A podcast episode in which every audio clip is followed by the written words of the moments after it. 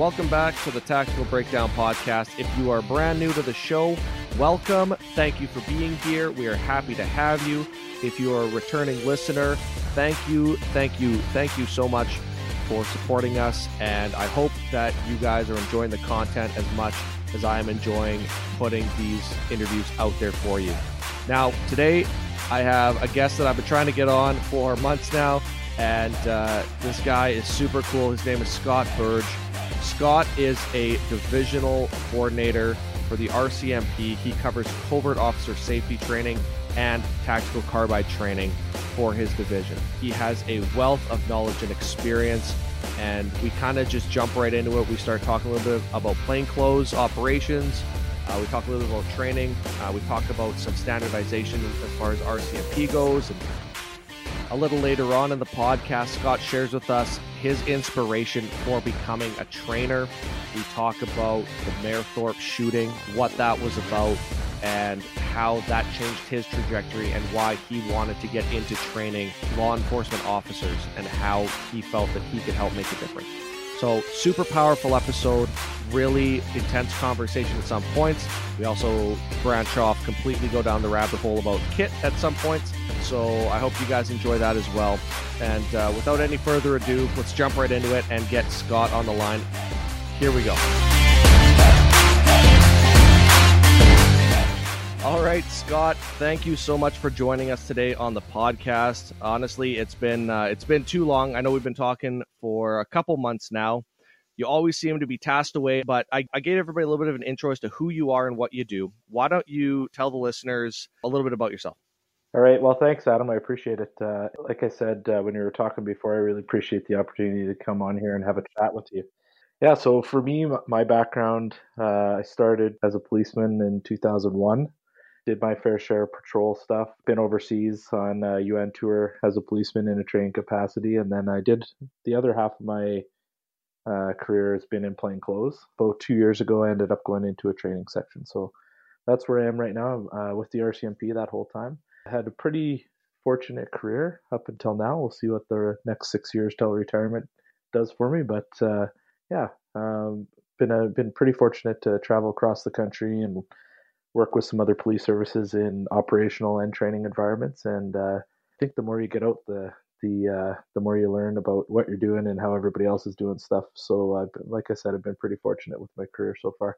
I'm a Calgary kid, born and raised, and I'm still living in Alberta, and I still have plans to go home at some point. So yeah, eventually, yeah, exactly. One of the things that uh, when we had talked previously, one of the things I was really excited to talk to you about was you're not just I'd say you're not just an instructor because you're actually the divisional coordinator for two separate programs. One being the tactical carbine program, and the other being the plainclothes covert officer. So we can go into each one of those separately, but one of the ones that always stuck out to me was plainclothes. Yeah. Now, being a civilian, like not having been in policing myself, um, and for probably a lot of people listening to this right now, when when you think plainclothes officers, you think you know what you see on TV. You see you know the detectives in their suits doing that kind of stuff, or you automatically go to guys that are doing like undercover work, the UC guns and gang stuff. I think there's probably a lot more to it than what the general public thinks. Can you kind of lay it out a little bit for us? Yeah, for sure. really, what you just talked about is the kind of two uh, polar extremes of plainclothes policing in, in most police services, right? But for sure in our outfit, you know the one you see on TV with the well, I guess you see both of them on TV now I guess these days but uh, members that work on drug units uh, that do some surveillance. There's dedicated surveillance teams. There's covert ops or undercover programs uh, that exist in in pretty much every uh, policing organization and every other law enforcement organization for that matter.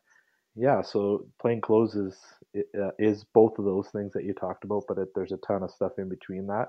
And part of my job in that in this division with the RCMP is trying to organize training and develop training that's specific to those uh, officers' needs. So everything from officer safety to urban tactics, all of that kind of stuff. So yeah, I think that you know the stereotypical things are correct, uh, but there's a there's a whole uh, whole bunch of things in between that in terms of uh, work profiles. I can really only talk specifically about the RCMP in that respect, but working with other police services, we they have the same same range of profiles as we do. They're just on a bit smaller scale, right? Because we're you know 18 or 20,000, where most police services are in the you know 2,200 range. So yeah, that's one of the the reasons why I asked. Aside from the units that you know do it day in and day out, um, you know, like those extremes that we talked about, yep. from your training standpoint, when you're trying to have to roll out programs and run training for, you know, somebody who may only ever carry in plain clothes a couple times in their career, is that something that you guys actively focus on, or is that something that is kind of just, you know, figure it out? Well, yeah, it's funny you say that because I I think historically, and I can, and and for us, uh, it's been historically that we've moved to plainclothes units and done what the officers that were there before us did, right? And then that, you know, that just goes year over year, and I get in there for a couple years, and then I show the next new crop what I learned, and so on. But there wasn't a wasn't an extremely large amount of uh, formal training for plainclothes members, and so members going into those units are now starting to get a little bit of training, and we're in the process of developing some good training programs for those specifically for the plainclothes people. There's been there's been uh, training programs for on the covert ops side for quite a while, but uh, in terms of the, just the general plainclothes member, there hasn't been a whole lot of formal training out of there uh, out there, and and that's in North America as well. From the the research that I've done, it's all anecdotal research, of course, just uh, talking to other police officers and other agencies. So you know we're are working hard to get there I know that some other some of the other uh, municipal police services have programs where they're ch- teaching uh, plainclothes carry concepts to their recruits before they go out into the field for the first time, and I think that's pretty smart. If nothing else, it gives that officer a foundation and a little bit of confidence uh, when they get you know ripped out of that uniform that they've been wearing for the last six months or a year or however long their training programs take, and then all of a sudden they're in plain clothes, right? So uh, I think it gives them a comfort and confidence level that not all of us have been afforded to in our in our careers, right? So it's uh, things are things are looking up, and uh, those members are getting more attention, and uh, it's a it's a good thing. Absolutely. There's actually it brings a few questions to mind, um, and and one of them is where are you guys pulling tactics from when you're developing these courses? Is it something that you're able to turn over kind of at a high rate? You know, if you know something comes out next week? What's the what's the turnover time to actually be able to implement that? And where are you guys getting that stuff from? Uh, well, uh, the one thing I can say in my experience in in my organization for you know the last 18 almost 19 years is that uh, uh, things used to move quite slowly uh, and it's a it's a giant organization you know for being honest and it's it's you know i'm not here to defend any one thing or anything but uh, it's a huge organization and things take time when uh, when you have one organization spread across the country. The one thing I would say now is that things move a lot quicker.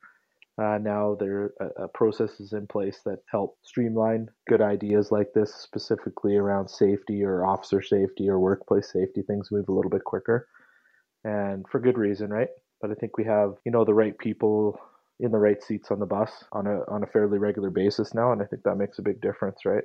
In terms of where we find this stuff, that's probably one of the most important things that have changed over I don't know probably the last five or six years. That doesn't seem like a long time because it isn't. The important thing is that uh, we're headed in the right direction. You know, historically, we've talked. You know, for lack of a better way of explaining it, we've talked amongst ourselves.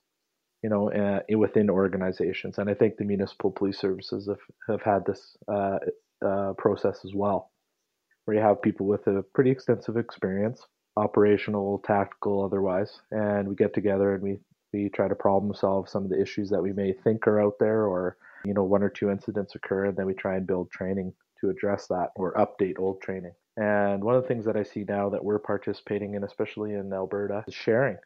You know, going to other police services and and talking to them about what they're doing uh, in whatever area. So if it's plain clothes, uh, I have a really good relationship with both of the major police services in, in this province, and we're we're sharing back and forth, uh, realizing we can learn each learn stuff from each other, right?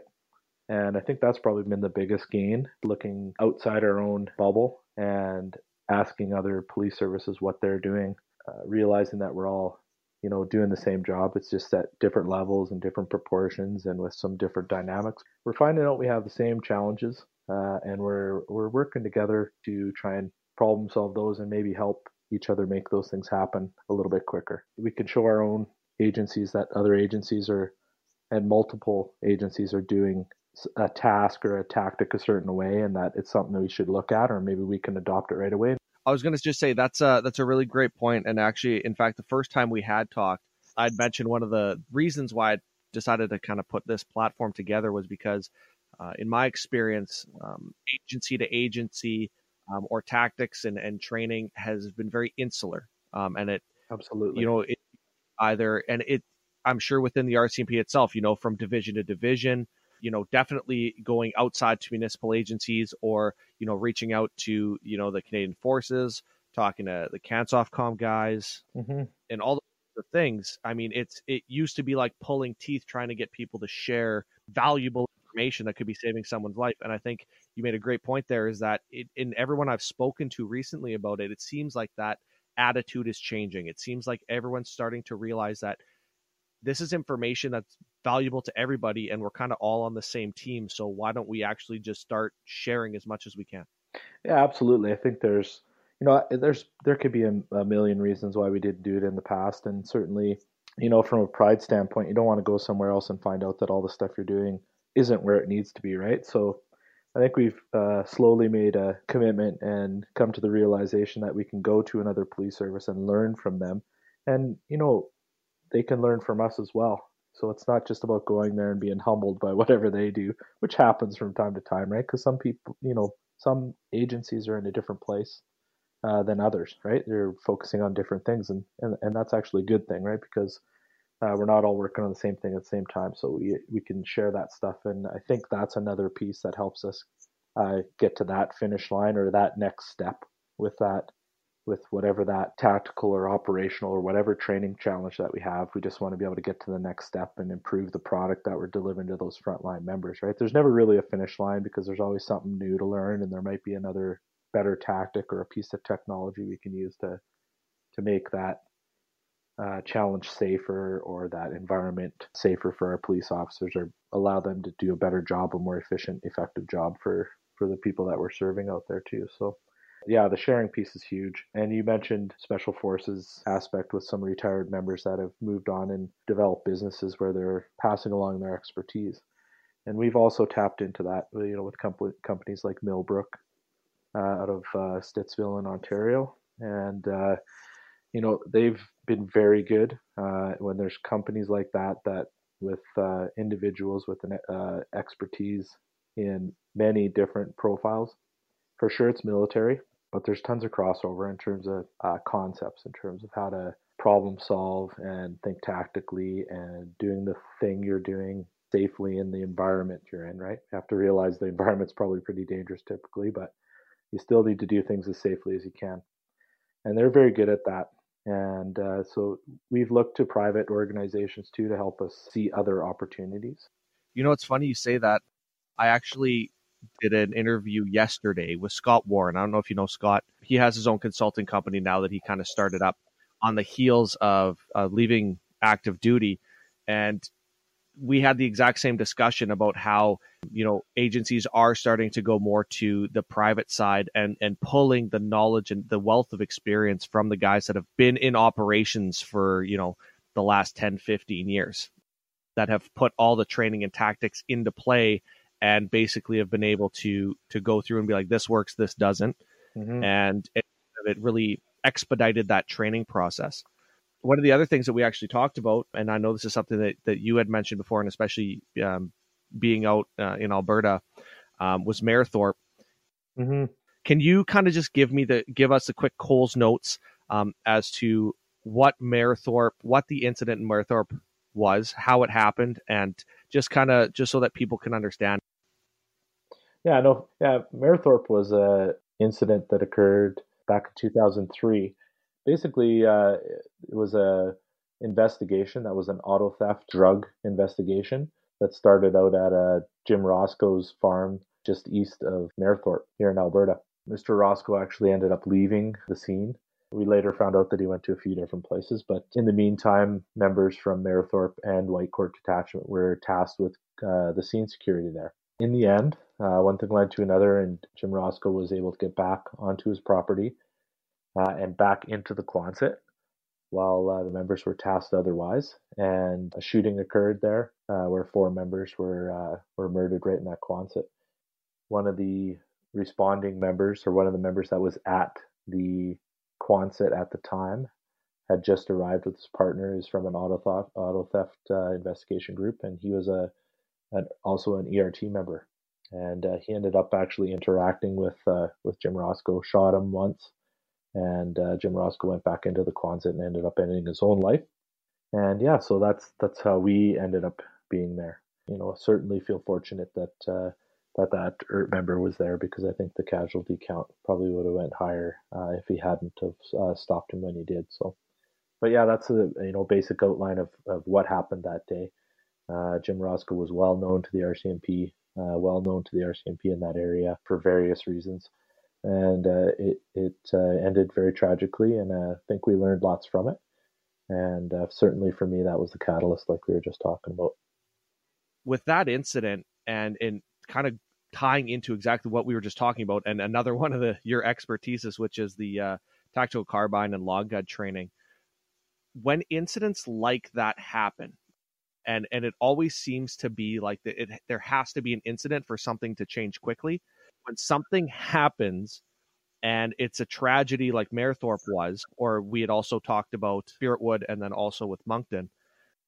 When that kind of stuff happens, does that do you find that that expedites the process and, and why is that why why does it take that kind of incident or why does it take an officer or officers losing their lives in order for the people up top to realize okay maybe we could be doing something better well it's a good question i think it's a difficult question to ask because it's easy for uh, it's easy for you and i to sit uh, wherever we are whether it's in a you know in patrol vehicles door to door having a chat about uh, this happened again and why haven't uh, why haven't the bosses at the top changed things? And the answer is really never that simple, right?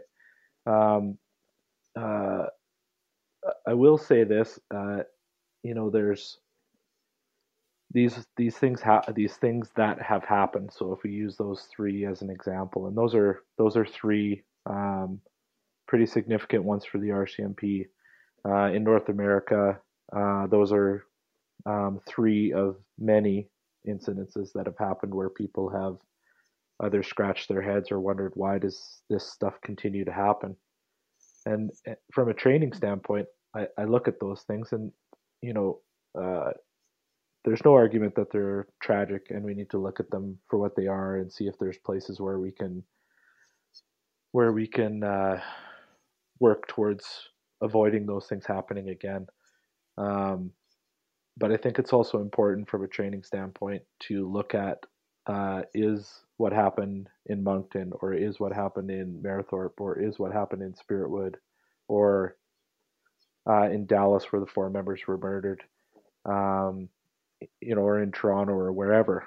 Are are those things? Is that incident indicative of a trend in policing where officers are getting injured or killed, or put at high high risk? And and then look at what we need to fill those holes in terms of training, right? What skill sets we need to develop. So for me, having been an operational member uh, and not in a training environment when those when those incidents occurred, um, certainly had those feelings. Um, I don't think there's anything that you and I could do from a training standpoint in terms of like just uh, revamping programs and adding new programs and adding new weapon systems and all that kind of stuff that's going to eliminate these incidents from happening. Um, but certainly, uh, there is uh, there are opportunities for us to do training in terms of tra- uh, tactics and problem solving, uh, and teaching more people how to use some of the West weapon systems uh, on a regular basis. Right, so there's competencies built in there and then changing the mindset of the Canadian police officer is is probably a pretty key thing there. But in terms of why these incidents uh, prompt uh, some action, in varying degrees. It's for me, I believe it's the the public scrutiny first and foremost uh, that uh, that comes out of it, um, uh, and and with that comes, you know, uh, different forms of support and action from other levels of government potentially. But I think it's the scrutiny that comes out of those things, and and certainly I think there's a personal motivation from senior management where they don't want to see anything like that ever happen again. And uh, you know, and then there's a bunch of other factors that come into play in terms of being able to actually, you know, roll out those kind of effective changes over a short period of time. And that's that's a, that's a mountain sometimes. The sad fact is, I think you're you're absolutely right. It's those incidents probably could have been predicted or have been avoided, and when we talk about the the state of the world now, um, it almost seems like these types of incidents, or um, more specifically, things like active shooter incidents, are becoming more and more commonplace. And it seems to be, for myself, from the outside looking in, it seems to be almost kind of a constant battle keeping the officers trained to a standard that they can do their job effectively versus the public doesn't see the police as a military force um, and militarizing the police force, you know, tacking them out, yeah. um, you know, and that was always the, you know, I know that was the first thing that ever came out when they started putting carbines inside of the police cars was that why? And you're like, well, here's, there's overwhelming evidence as to why. Mm-hmm. Why are you so opposed to it? You know what I mean? And I'm assuming you're kind of at the forefront of that battle kind of day in and day out we have been probably for the last six years. We started the carbine rollout, I believe, in uh, 2012, and that was across the country. So, you know, that's not gonna that that isn't a that's not a three month plan, right? We're still uh, rolling out carbine carbines to detachments, and we're still training people, and that's a process. Um, uh, you know, fortunately now we're at the point where we are uh, running uh, that C8 Carbine program training course, the user course, uh, at our training academy. So the new members, for the most part, are coming into the field with that, with the ability to run that uh, that particular weapon system. So that's that's nice, and I think that uh, for a long time, and I know I certainly grew up in that environment from the uniform and police cars and and everything was kind of soft.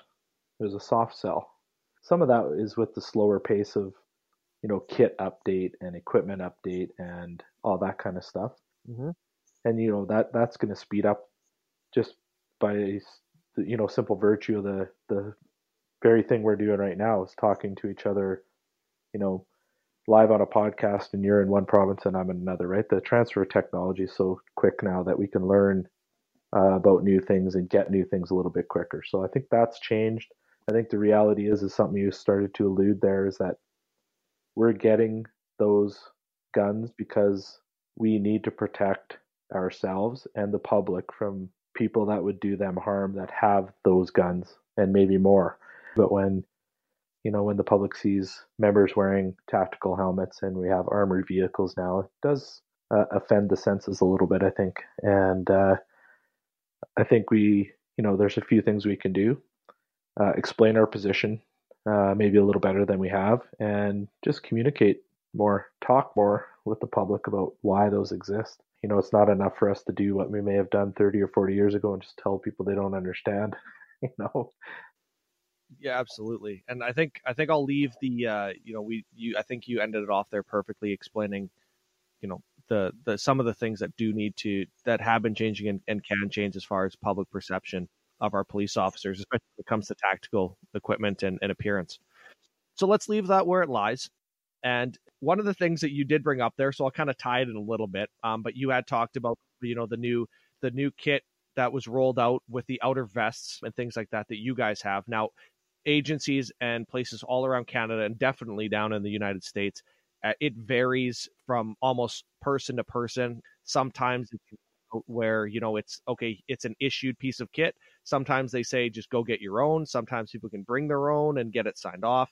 What is the from your experience, where does that balance out? Maybe just in, in the guys that you work with right now. Is it is it like a 50-50?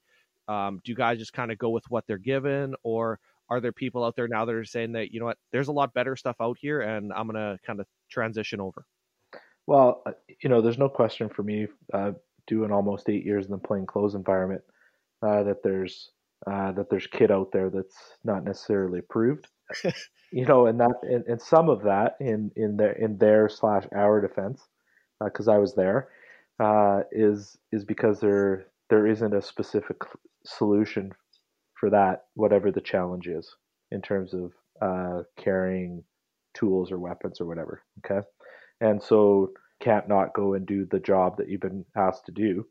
So you need to find ways to effectively and safely do that. So there's that, and then there's another group, and I'm sure in your professional experience you've seen that as well, Adam, where there's a group that uh, doesn't like uh, what they got, and then they seek something else out that they think is uh, is better.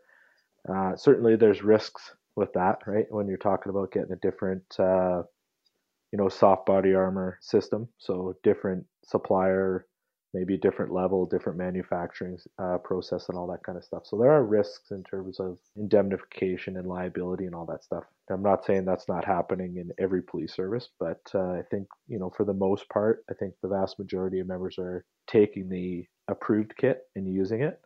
Uh, and I'm for sure not saying that everybody's happy with it because I know they aren't. And uh, you know, when you're when you have big contracts for things like the external carrier, for example, you're not always going to have the exact same product every five years. Sometimes they'll come out with a little bit different version of it, and then and then that starts that whole thing, right? And that that's human nature, right? Uh, I will say, right, you know, right now, I think the biggest thing for us with the membership that I hear day in and day out with the carbine program is the hard body armor and it's very good. It's heavy, but it's it is a good product. And there, but there are you know it's just like anything. As soon as you get the one thing, right? You know, as soon as you get your your iPhone 10, there's an 11 or there's a whatever. You know, there's a 10 plus mm-hmm. plus. So you you, can, you just can't win there. Certainly, there's some newer products out there, a little bit lighter, which I think is important with all the other kit that that members are carrying and it's not just the RCMP, right? So, but we have to realize where we are uh, and the size of our organization, and that uh, those kind of changes come a little bit slowly. Um, so, yeah, I have no doubt that there's some some kit out there that's not uh, not exactly approved, but I, I don't think it's as rampant as some of us would like to think it is.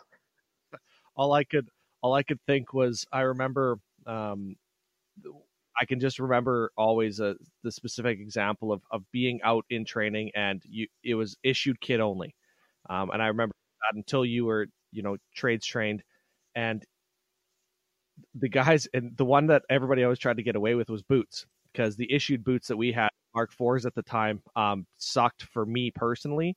I could just never boot that fit correctly, and I always had hot spots, always had issues. Um, so I always chanced it. I bought my own set of boots and I always wore them out in the field thinking that within 15 minutes they were going to be covered in mud anyway. Nobody was going to notice. And I rolled the dice and I always got away with it. But, uh, but there definitely guys that didn't. And uh, it didn't go, so, didn't go so well for them when the sergeant walks over and goes, uh, Hey, nice boots. And, and you're kind of like, uh oh. yeah. Good luck to you. Yeah. I'm walking this way. Awkward moment. Yeah, I exactly. we we we had that historically. Right right now we have uh, we have allowances for the you know it's not it, it doesn't cover the cost of uh, a good duty boot, but uh, we have allowances now that gives gives us uh, you know the freedom to go and buy a boot that works for us. Uh, certainly, there's an obligation to not go and buy some you know it's got to be a black boot and you know that kind of stuff. So it's got to fit into the duty uniform setup, but uh, we have a little more freedom to to decide on that. North Americans, uh, you know, that's one thing I've seen from working with some of the American police services is that there's, you know, to say that I learned to appreciate my own organization more than I ever did when I went overseas and and taught with, uh, you know, the Sudanese police uh, would be an understatement. So for me, that's a the far end of the extreme. But when you look at, uh, and I'm not trying to make a comparison between the United States and, and Africa by any means, but uh, to completely different countries. But the police officers in the states, uh, like you pointed out too, there's a uh, there's a wide range of kit, and all you have to do is watch some of the policing uh, shows that are out there, whether it's what's the live show there. I sound like I'm 157 and I don't, can't pick out these shows, but is it live PD that one now? That kind of cops but live. Yeah, so you look at that, and you know, not just police service to police service, but you know, car to car. Every member that gets out has got something a little bit different on, and uh, it's because you know a lot of those police services, those members buy all their own stuff. Mm-hmm. You know, on top of on top of making a wage that uh, that I'm not sure I, I would be too too happy about doing this kind of a job for. Sometimes even their firearms they they buy and bring themselves. Absolutely. Typically, a lot of the uh, the bigger police services will have uh, you know one or two approved firearms, ones that they'll issue, and then they have a list of ones that they've approved that you can go and buy yourself. And uh, and that's an interesting thing. But you also have to realize, right? I think there's something like almost two firearms for every single American in the U.S. So they they got a lot of guns down there. So one or two. Yeah, yeah, something like that. Yeah. So um, yeah, it's different, right? So you know, on one hand, we don't always like everything that we get given to us, uh, but on the other hand, we could be faced with that, and some people would be saying, "Well, great," but when you stop and think about the amount of money it costs to kit a police officer out, uh, for me, I'm very thankful that I work in a country and an organization that uh, supplies us with the critical stuff, you know. And uh, for the most part, it's it's decent kit, and it's better than it's ever been, in my opinion. Uh, and I can only speak to like the last 18 or so years, so it's just a, a small sample. But the things that I started with uh, and the things that I have now uh, in terms of kit selection and tools and stuff like that, so much better uh, than it used to be. So I 100% agree, and I can only again speak to my time with the Canadian Forces, but it was always you you were kind of in awe of the amount of equipment and the sometimes just the quality of equipment that was given to you starting out, um, and you're like, and and sometimes too, if you were lucky enough, um, you had core staff or uh, NCOs or you know senior officers that would come up to you and be like, you know what, you know, I was over in Ukraine or I was over in you know Afghanistan or wherever, and the other forces, uh, allied forces around the world, don't have what you have. So don't complain about the kit that you go. Absolutely. And I think, you know, I think that's I think that speaks a lot to you know everyone shits on the government for being like, oh well, they don't take care of the military, they don't take care of their police officers. That da, da, da, da. There's there's that's a yes. It's it's such a gray area because in some places they they really do, and I think it's actually underappreciated. Yeah. What do you think? What do you think is where would you draw the line as far as the, these are the things that I'm definitely not going to mess around with, and these are some things that I would I would wear out on duty. Uh, I wear my own boots and uh, I wear a comfortable T-shirt. Uh, summer, winter, I'll I'll pick an underlayer that works for me. That's the same, the the right color, right? Uh, there are uh, other products out there for pants, uh, the blue pants with the yellow stripes, and I don't think there's been a you know a full scale condemnation from the from the organization about people that have gotten those uh, kind of aftermarket pants. Uh, some of them are 511, some of them are, are made by other private companies. They fit a little better, they're a little more flexible, uh, they have some stretch in them and that sort of thing. And you know, some some things play part in that. Like if there's a if there's a, a delay or a problem in the procurement process with with our organization, right? That opens a window uh, for them to allow these other products to be worn. Although I, I don't think they're necessarily endorsed, right? Um, but it you know, the other thing that if we take the second to do with things like this coming up is to have a look at it. How are they working? How are they wearing?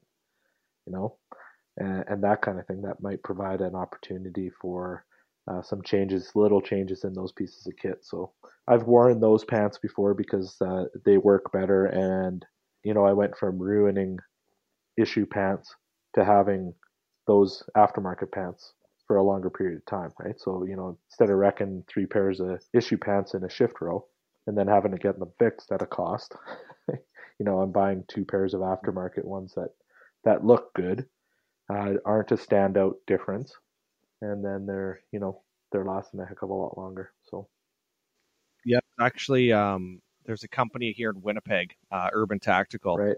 Uh, shout out to Urban Tactical. Um, I don't know if you're familiar with them. Yep, for sure. Yeah, so they do the uh, the 511 strike pant. They actually bring in the same yellow stripe Mhm. so that they meet standard, I guess, for dress and deportment. Uh, so I know those are a super popular item for them here in Winnipeg, especially, and they get orders from across the country. No doubt, no doubt. No, I definitely agree with you. Pants are. I mean, our our pajamas that we had um, with the forces, those things were comfortable all the time, Yeah, so yeah. I never had a complaint. But I could imagine I've I've seen, um, especially even in the security field, private security, the the you know you see a, a new guy come in and he's wearing kind of a pair of almost like dress pants, and you're like, buddy, good good good luck with that. Oh, you yeah. know, like you're gonna you're gonna tear those or rip them, or you're just gonna be chafing all Yeah. day. No, and that's important, right? That the comfort aspect's important, and being able to, you know, put something in your pocket and not worry about uh, the pants ripping the next time you bend over to help somebody, or you know, put somebody on the ground or grab something off the ground. So that's important. But you know, I, I, uh, you know, I spent a, I spent one or two years of my career, especially in uniform, complaining about this piece of kit and that piece of kit. But I've really come to appreciate what we have, and you know, the new stuff that we have, and uh, you know, I'm certainly I don't consider myself to be a company man by any means, but uh, I think we have to be honest about uh, the really good things that our organizations do for us and the way they uh, um, the way they do help us. Certainly, uh, you know, there's there's sometimes roadblocks that are inexplicable, but no, I think when you look around at uh, most of the police services, they're doing more good than bad, and I don't mean that as like a 50 149 thing.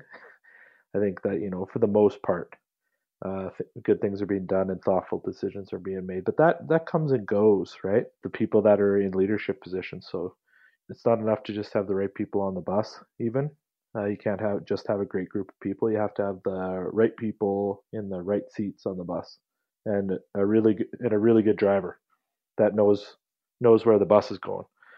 You know, and is also willing to change the destination or make a detour where it's needed to be made. You know, so that's important.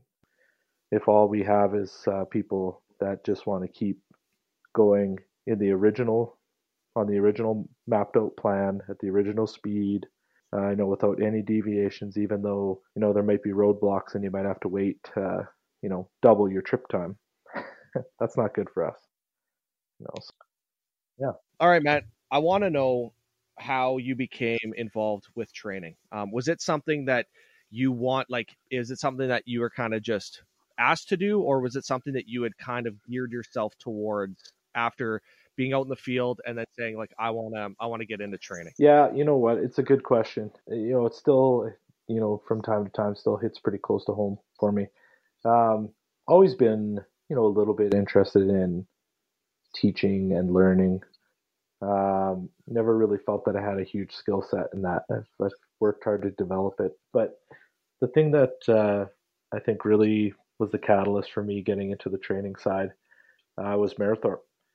And, uh, you know, I, I worked in a, a neighboring detachment or a nearby detachment, uh, not a neighboring one, but nearby. And I worked on a PSU team. We had been called out to, to Mayerthorpe in probably early morning hours, I think 9 10 o'clock. And what we didn't know at that time is by that time the boys had already been had already been shot and killed. Um, but we we ended up out there probably about two o'clock that afternoon. Took over both Mayerthorpe and Whitecourt detachments in terms of the operational policing aspect and let those members that were working there go home to their families and be where they needed to be in the aftermath. And the other thing that we did was we took over the scene and did scene security and uh, over the next you know few days did a few things in terms of uh, securing the scene for the for evidence teams and that kind of stuff. And i remember being uh can't remember why i was there but i remember being at the quonset uh, right at the front of the quonset and standing by my police car uh, talking to a serviced member and just stand there looking at that quonset and just thinking to myself uh, and i think i actually said it out loud is just that we we failed we failed those boys that day and uh and for me you know for the most part the things that happen to us. Some things just happen, but I think the, the many of the things, if we were to look back at incidents in Canada and North America, there is a straight line back to training in terms of what things we can do to help our officers be safer in whatever environment they're in, uh, help them change their mindsets, be think more tactically and strategically, take care of each other, and, and all those sort of things. But uh, you know, not to say that those things were present in all all the things I just talked about in Mayerthorpe, uh, but it but it did get me starting to think that we are not or we're not doing enough for our frontline people, and so I just started to try to find ways to become involved in training. And the first area I became involved in was on the public safety unit side, on the public order side. Uh, and then it just snowballed where I started getting into the firearms programs and the officer safety programs. And then uh, uh, when I was in a plainclothes unit, so I did about four years in federal drugs in Calgary, uh, a couple years in organized crime, and then I ran a surveillance team for the national security side in Calgary just after the shootings in Ottawa. So that whole time, started working on some plainclothes programs. And then when I when I ended up in Edmonton at headquarters working in the tactical training section, just really started to drill down and talk to other agencies and seek out, you know, companies like Millbrook and Centrifuge uh, training out of out of Fort Worth, Texas, who's uh, somebody we should probably talk about uh, another time. Uh, but it's a it's a great evidence based program. It just kind of snowballed from there, Adam, and uh, that's where I am today. So uh, yeah, it was a terrible tragedy that kind of catalyst for me becoming in, involved in training, and I think we're doing lots of good stuff now, and we have a long way to go, but we're doing the right things, and we're not leaving our programs uh, stagnant for 10, 15, 20 years anymore. We're having, you know, the carbine program, for example, uh, is about six years old, and we're already on version 12. And so for me, that's not an indictment. That's actually an endorsement of the fact that, you know, we have a core working group, a national core working group that continually looks for ways to improve the program. And I think it's been the model for us. And I see the other programs that we're uh, renewing now as uh, reflective of that, where we're not so hesitant to change the thing out of a matter of pride and uh, actually proud to change the things because the things we're talking about changing are improvements, right? So, yeah, that's that's where that all came from, my friend. Listen, Scott, you know, just in in hearing you explain the background and and I and I didn't know too too much about it. I got to tell you, man, I think you made the absolute right choice going into training and taking that on your shoulders to you know be at the forefront and make those changes to kind of do whatever you can to try to prevent something like that from ever happening again. And I think that takes a very special person. So I just personally want to say thank you for doing that. And I'm sure all the servicemen and women under you that get to train with you day in and day out also appreciate everything that you're doing for them, man. So thank you very much for that. Well, I appreciate the the words, Adam. It's been a pleasure. Uh, I, you know, have to say that I'm fortunate to work with a tremendous group of people, and uh, I've totally fed off of them. So uh, it's been a real pleasure for me. So we're gonna definitely have to have you back on. We're gonna have to talk about Centrifuge and Millbrook. And uh, for anybody listening here, we can we'll definitely link those guys on the show notes page or on the website. You can check them out yourselves. But we're gonna we'll have you back on. We'll talk more about these guys, and maybe even see if we can get some of those guys out on a, on a call with us. And if uh, if you'd like, you can definitely join us on that call. Um, we'll do like a three way, four way. I don't even know how it'll work, but we'll make it happen. So uh, I, I definitely hope that uh, you'll be willing to come back for Absolutely. us. Uh, and I really, really put the time today. Yeah, man. my pleasure, Adam. It was great chat. I appreciate chatting with you about all these uh, these topics. Awesome. Thanks, man. We'll talk to you soon. Yeah, sounds good.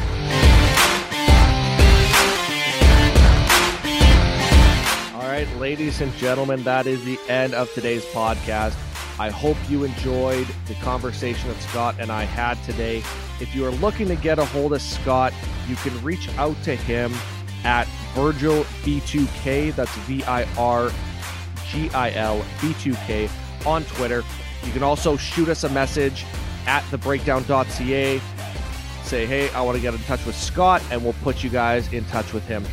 As always, if you guys are enjoying the content that we're putting out there, Make sure to subscribe to the channel, whether it's on iTunes or your Android device. We love putting this stuff out there. We love it even more when people are getting something out of it. Thank you so much for your support, and we'll see you next time on the Tactical Breakdown. Stay safe.